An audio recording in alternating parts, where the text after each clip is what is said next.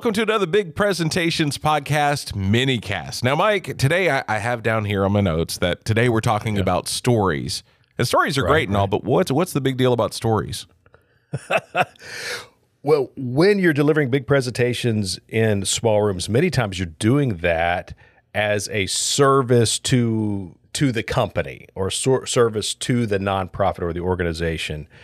And stories can really uh, highlight and strengthen positive things about the culture of an organization. So stories are, are powerful tools. Like uh, so, let's let's think uh, let's think of some some stories that could kind of capture the culture of of organizations that that we've been a part of. What do you think?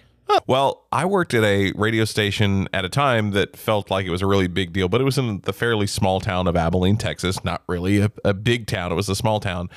And one of the big things that we hung our hat on as a radio station was that we were live and we were local, which meant we had DJs in the building and they were doing stuff in that moment. It wasn't a whole lot of pre recorded stuff from bigger towns because there were other stations that we competed with that that was their thing. There was nobody in the building, it was just a building that was there and everything else was recorded elsewhere and piped in. So we were trying to set ourselves apart in that way. So one night I'm on the air doing my thing, and a mom calls up very panicky because her daughter, who was somewhere between the age of like nine and 13, was missing. They didn't know where she was, but she was a big fan of the station and she had just gone missing. And so they said, Would you be willing to make an announcement? Her name is this. Can you please tell her to call her mom and dad just to let us know that she's okay? We don't know if she's upset about something or if somebody took her, but if she can hear you, please tell her to call home. Like, okay, well, that seems reasonable enough. There didn't seem to be any sort of angle that this would make me look stupid or like I was being took. And so I was like, this seems like a good thing to do. So I did. And then I heard back later that evening that she had gone to her grandparents' house without telling anybody. And no one had thought to tell the parents. And so the parents had like called all these other people trying to hunt her down, couldn't find her anywhere else, and didn't think to call the grandparents. So it was a great deal. I was like, great, happy ending. And then randomly, I get called to do an interview because the newspaper was doing a story about it. and so it really helped bring home that idea of like, because we had somebody in the studio, we were live, we were local, and that we cared, that it made a big difference. And while it didn't seem like a big deal to me at the time, it very obviously made them have a much better evening, even if they probably would have figured it out eventually. It was something that said something about the culture of the station. Mm-hmm.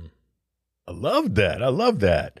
That culture of helping. That that reminds me of one organization I was working with, and uh, they were sharing stories of great customer service. It was it was a municipality. Okay. And uh, so some people in the room they were with code enforcement. So their job was to make sure that things stayed um, stayed healthy, safe, and looking decent know, so they would have to enforce these these rules. But every once in a while, they would discover that the reason a code was not being met was because there were no resources available to meet that code. Mm. And this was often, you know, a, an elderly person with a limited income or or someone even if they were younger, they had just hit really hard times and they just did not have the resources to meet code. Well, they realized, the code enforcers realized that that they could partner with different local nonprofits who would provide either the funding or the services or both to help a, a homeowner or a property owner uh, be able to bring something up to code and then not have to receive a fine or a ticket or or whatever the consequence was. And so they were able to not just uh, fulfill the end goal of their job, which is to keep things healthy and safe and looking nice, but to do so in ways that allowed people in the community to, to know that people cared about them and the city cared about them and wanted to take good care of them by putting in the extra work to find sources of funding or help for these situations. And that that spoke so well of the organizational culture of, of service and, and meeting needs of the community. That's fantastic. I like that. Well, another story comes to mind for me, and this was from the same radio station. I've worked at other stations that did similar things, but this one always stood out to me. We had a mom who reached out to us because her son had had some health problems and for whatever reason, really at that time was a huge fan of Rihanna, the musical artist. And we played a lot of her music, and I don't think they had any clue what they were asking for, but they just assumed, like, oh, like they're a radio station. Maybe they know her. Maybe they have some sort of connections. I don't know. But they were like, is there anything that you could do that, that might be kind of cool? I think they were really thinking that maybe we could just get like a t shirt or something. But we kind of talked about it. We threw around some ideas and we brought them in the studio and let them know live on air that they were going to get gas paid for, hotel paid for, and concert tickets to go see her on this big tour of which she was a co-headliner with Kanye West, and he was ecstatic. And he had had kind of a rough go because he had had just a lot of health problems over his life, and he had just had many disappointments. And he came in expecting maybe we would give him a T-shirt, and we hooked him up with all of this extra stuff.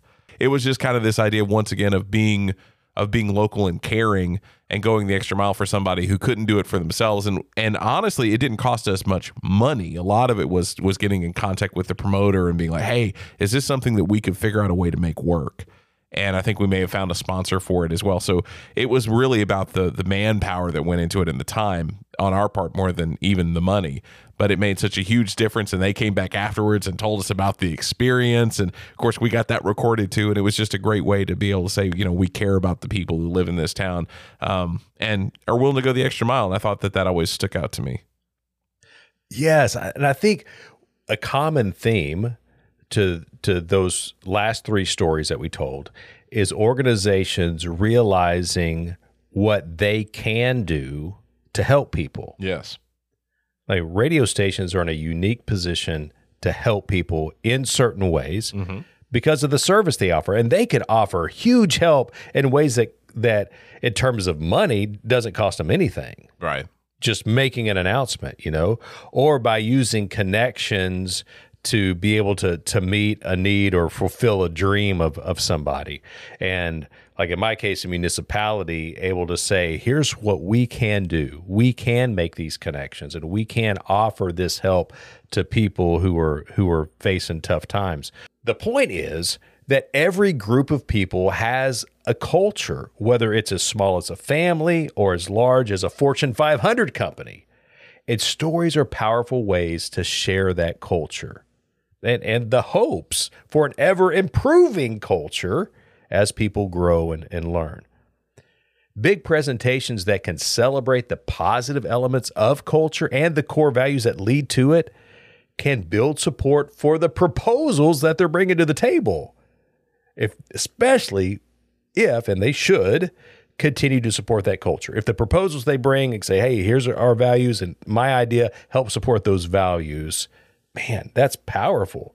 Stories are powerful. And we'll talk more about that in this full cast, so, so don't miss it. Today, we've been talking about the power of stories. To learn more about this topic, check out chapter six of the book, Big Presentations in Small Rooms. In that chapter, you will discover many options for compiling content, including stories. It's a great resource. That one chapter is worth the price of the book. So get your copy today at Amazon. You can choose digital, print, or audiobooks. You can find a link in the show notes.